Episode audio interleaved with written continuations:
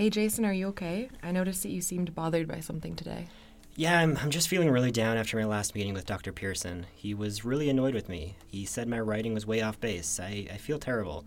I'm just afraid that I won't ever be able to move on from this. You know how it is? Oh, I know. Dr. Pearson never lets us live down our mistakes. I just feel frustrated and embarrassed. Feel like maybe I'm a bad academic. I can't stop thinking about the next time he's going to hate my work.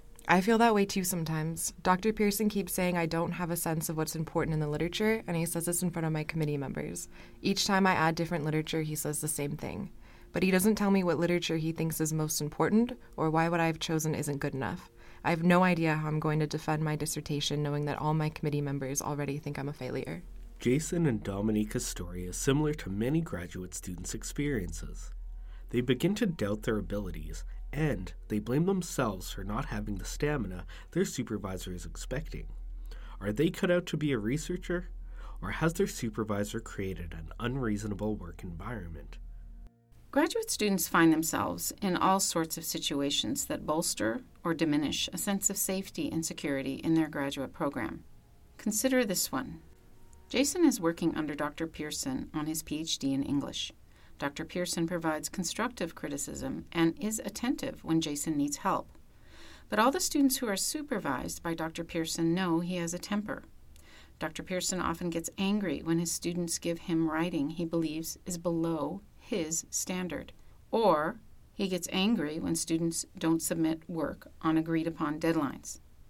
Finally, he gets angry when students don't give stellar conference presentations on work for which he is a co author. Students find Dr. Pearson's advice ambiguous and inconsistent, and sometimes absent. For example, Dr. Pearson did not like Jason's written work but he provided vague advice on how to address the problems with the writing. Jason felt unable to please Dr. Pearson or learn from the criticism. Jason, your writing is sloppy, and you've set everybody back. I counted on you to do the heavy lifting on the editing, and you have missed many errors. We may not be able to meet our publishing deadline given the extra work I now have to do. You have disappointed everyone who has contributed to this book. I don't know how you can sleep at night knowing that you have let all of us down. Humiliated, Jason didn't know what to do and started drafting apology emails to the contributing authors about the book delay. After a revised schedule was made between Dr. Pearson and Jason, the book was back on track for a slightly later deadline for submission.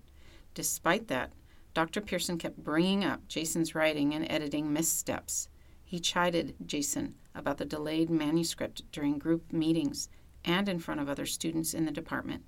It made Jason uncomfortable and embarrassed when Dr. Pearson brought up his disappointment. Jason has found he feels anxiety about sharing his ideas with Dr. Pearson because he is afraid he will disappoint him further. Jason feels that he is losing confidence in his own skills and feels uncomfortable sending work to Dr. Pearson to review. There is an unspoken code of toleration among Dr. Pearson's graduate students to put up with Dr. Pearson's harsh criticisms, occasional display of anger, and the way he brings up past disappointments in his students. How could this situation be better? Let's talk with someone who has a firm philosophy and practice on graduate student supervision. I'm here with Harvey Krahn, no longer acting as Dr. Pearson, a sociology professor who has supervised many students to successful completion of their master's and PhD degrees, as well as won a major award for exemplary graduate student supervision. Hi, Harvey. Hi, Naomi. I'm wondering if you can tell us about your philosophy of giving credit, co authoring with students, dividing up work, and making timely progress. Well, let's start with kind of the basic principle I would start with, and that is if a graduate student or an undergrad has contributed in some substantial way, and that might mean devising or working on the theoretical argument or analyzing the data or writing a section of the paper, I think they should be a co author.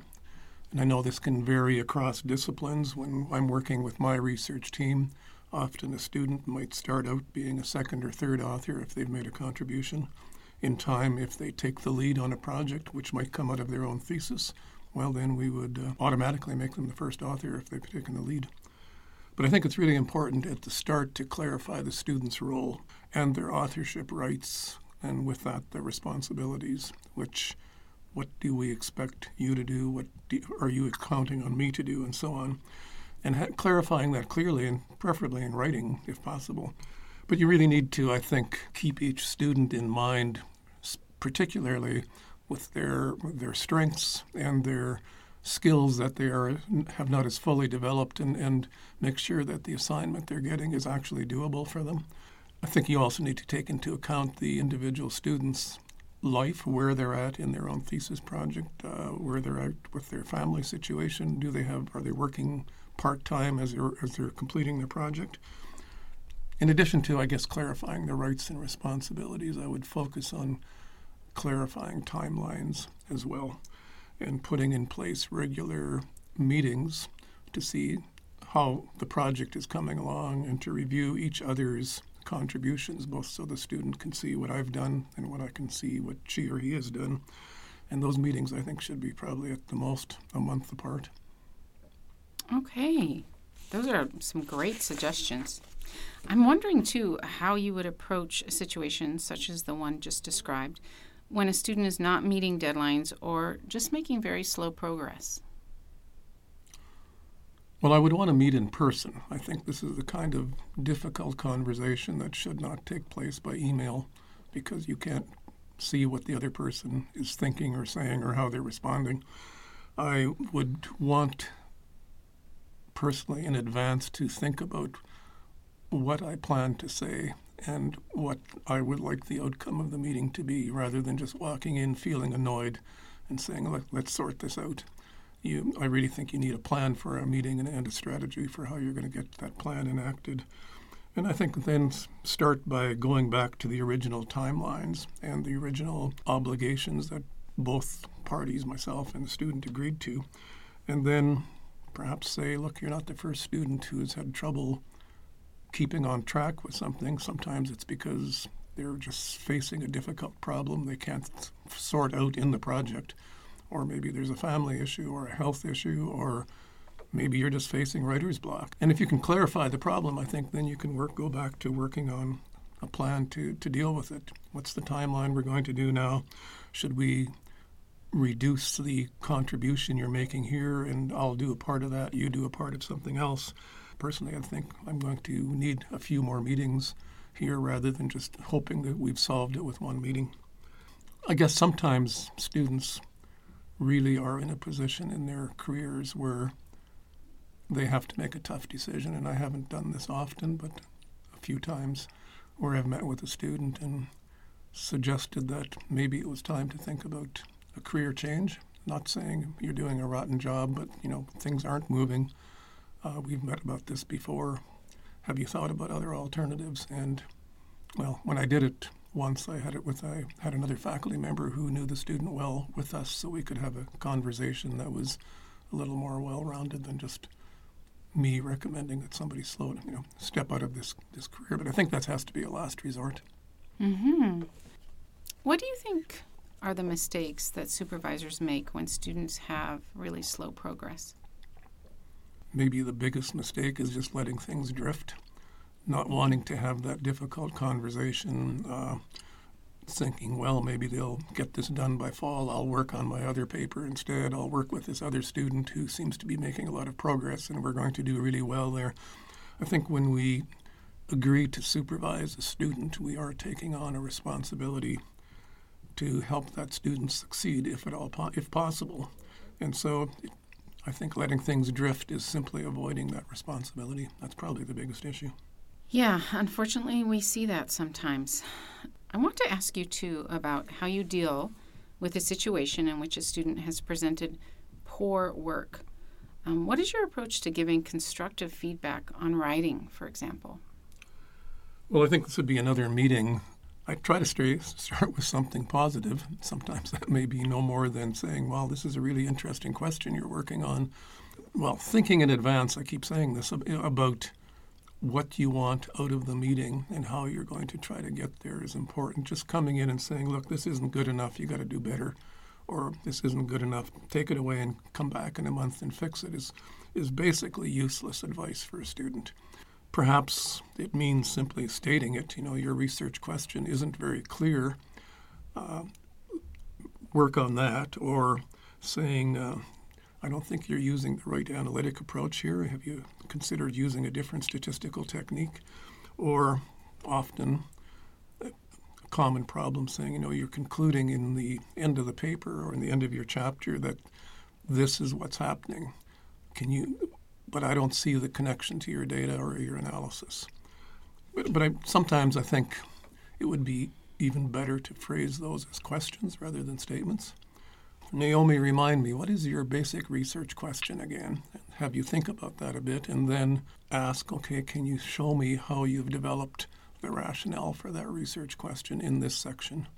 Because now it's forcing the student to try to have the do the diagnosing rather than me doing it for them. And I think that's a much better learning technique. So, so if you would take a section and try to use that section as um, an example for learning, do you would you rewrite it and take it back to them, or would you sit down next to them and say, "Now this is how I would have started this paragraph," or how do you do that?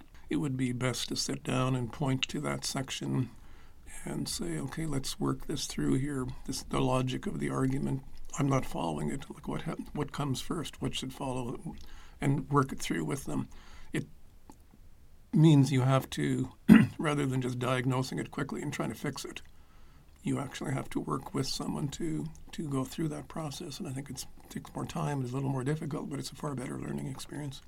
Yeah, you really make the link of if you're thinking clearly, you can write clearly. So you're True. helping them Right. think clearly. I'm curious too, what do you do when you feel that communication is not going well with a graduate student, or maybe you've rethought something you've said to them? Well, I've had that happen to me, where I felt like I could have done that better. I would give myself the advice that if you had, you had, I had thought through that earlier meeting a little more clearly and had a better sense of what my goals were, maybe we wouldn't have had the miscommunication. But these things happen. I think I really need to recognize that there's two parties to that conversation, and if it didn't go well and somebody things broke down or we weren't communicating clearly, how much of that was my responsibility for not being clear enough, for not having thought in advance that this student's a little different than that student, and maybe I should be doing this more tactfully.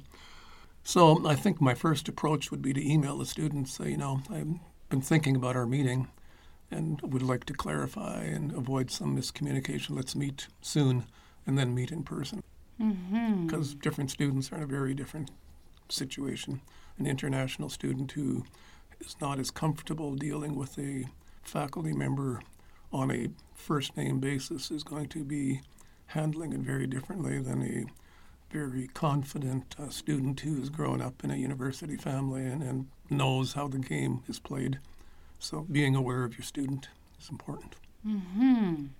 So, uh, speaking to that, um, what do you do to try to boost confidence in your students? Um, this is pretty important because what we're learning from mental health studies on graduate students is that um, there is a fair amount of anxiety, depression, or just demoralization sometimes when uh, things aren't going well. Some of the things that I've already said apply here. One is don't criticize students personally. Focus on their work and not on their their their failures. Focus on the progress towards their goal. Stay in touch and keep the task requirements manageable so that somebody can feel like they've successfully drafted that chapter and I'll move to the next one and so on rather than saying come back when this is done. So building small successes, I suppose.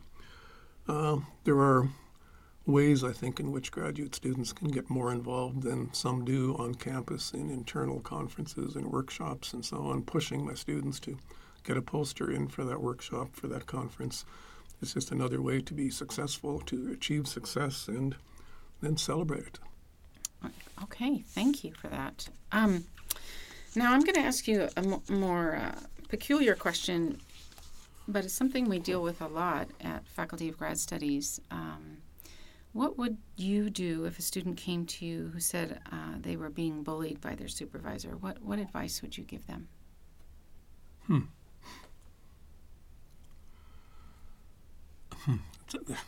We're now into a very tricky area. I think I would automatically start by asking a lot of questions, specific questions about when did this happen and how and has this happened before and so on and so on until I have a much had a much better sense of the context in which this had occurred, if in fact it had occurred, because this is a, perhaps the perhaps the faculty member was not being bullied, was not bullying, but the student felt bullied, and that is a if you feel you're being bullied, that's a problem. So I would try to stay neutral, even though trying to get as much information as possible, trying to suggest ways in which the student could address it, and probably most importantly, encourage them to talk to somebody in a position of authority, like an associate chair for grad studies or an associate dean from FGSR, because those per- people are, do have the responsibility to address these problems and would could see it as their role to intervene if something if someone should intervene. Okay. Yes, um, we often wish students had come to us sooner. Um, so I'm glad you suggested that to go to the associate chair grad for that department, and then if that doesn't feel right, certainly an associate dean at FGSR.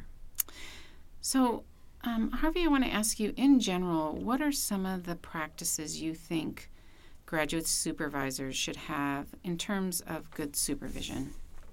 You've been doing this for 30 years, right? So, More. 35? Uh, about that. Uh, hmm. I think I'll be repeating myself here because we've had some engaged in some of this discussion already, but let me think about what those points would be. I think one of them would be recognize that students are different, be aware of their differences in terms of their skills and their other family or community or employment responsibilities. Every student is different. I think advise, don't just criticize. And if you need to critique the speed with which the student is progressing or the quality of their work, focus on the work rather than the person. Uh, be as clear as possible in that critique. I think I've said this before, but don't just say that's not good enough, because that's not very useful.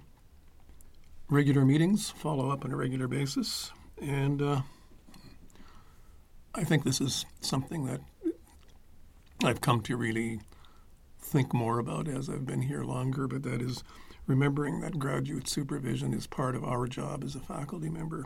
It's not just something that's secondary to getting my research done and publishing my, my research. It's part of my job. And my contributions to knowledge, your contributions to knowledge as a faculty member will come both from your research output, but also from your mentoring. And that's probably a longer term outcome that one can be very proud of if it's been done well. Hmm. Very nice. Thank you so much, Harvey, Thank for you, sharing your wisdom today. Thanks. I enjoyed talking about it.